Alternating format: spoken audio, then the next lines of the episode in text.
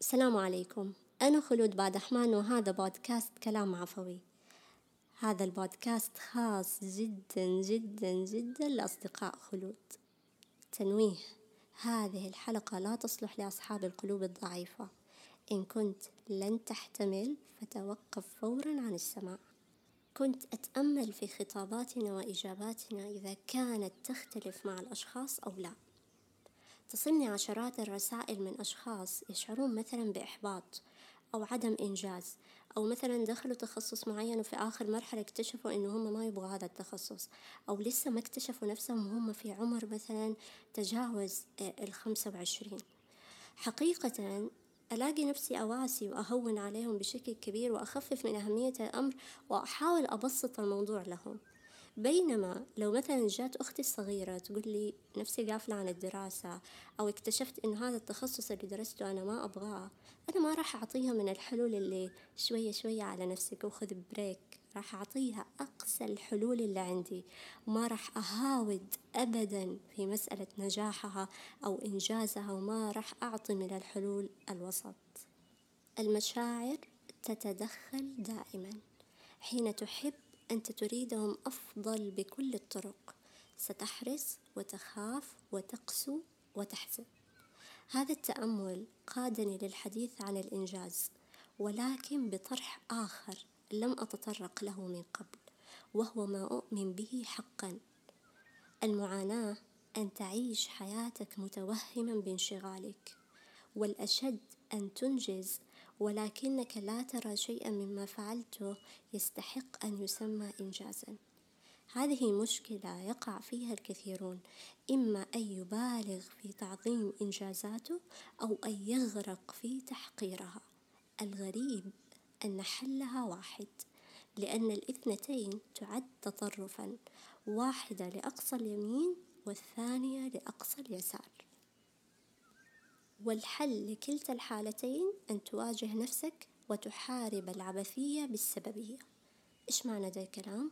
طيب ليش يصير التطرف في الإنجاز؟ غالبا بسبب العبثية أنت تفعل الكثير من المهام دون سبب واضح هذا يجعلك إما أن تشعر بتضخم في الإنجاز نتيجة الكثرة والتشتت أو يجعلك تشعر أن كل هذه المهام مع تواجدها وكثرتها لا تشكل إنجاز وذلك لغياب السبب والمعنى. الإنجاز لا شيء دون المعنى. ليش يعد أو لماذا يعد المشي خمسة كيلو يوميا إنجاز لشخص بينما لا شيء بالنسبة لآخر؟ المعنى السبب الهدف اللاعبثية هذه كلها جعلت المهمة تترقى لما يسمى بالإنجاز. هناك مشكلة وحيدة فقط أن متوهم الإنجاز لا يدرك الوهم الذي يعيش فيه وبالتالي لا يعرف أنه في مشكلة. بينما الغارق في تحقير إنجازه يتألم من الداخل ولا يعرف ما هي مشكلته بالضبط.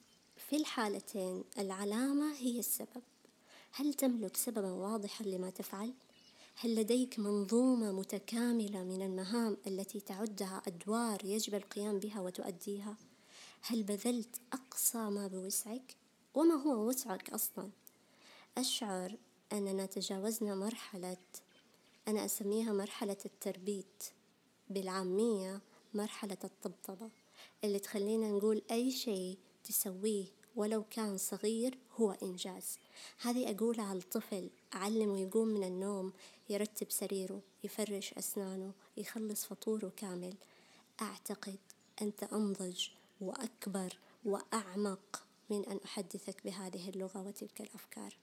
يجب أن يكون لديك أدوار واضحة وأسباب محركة لما تريد أن تصل له.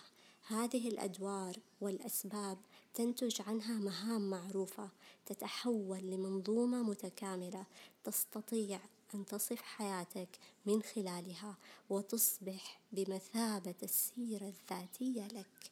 حين تبذل ما بوسعك في دورك الصحيح سترى أن ما تقدمه ليس عبثا. حين تعرف ما الذي يرضيك وإلى أين الوجهة النهائية وتستحضرها دائما ستتصالح مع نفسك.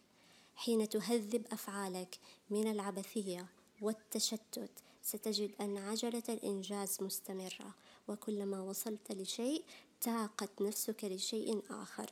وبمنتهى التصالح والرضا لأن ما يدفعك هو السبب. الإنجاز بلا نظام إما أن يشعر باللا شيء أو أن يشعر بالتضخم. الموضوع زي إيش؟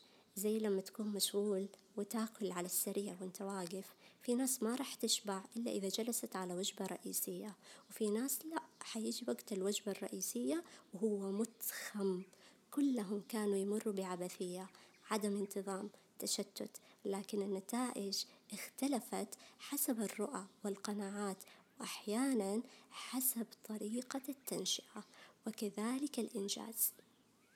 غالبا إذا كان الشخص في طفولته تضخم إنجازاته ويحتفى بها بشكل مبالغ فيه راح يكون عنده هذه الفكرة.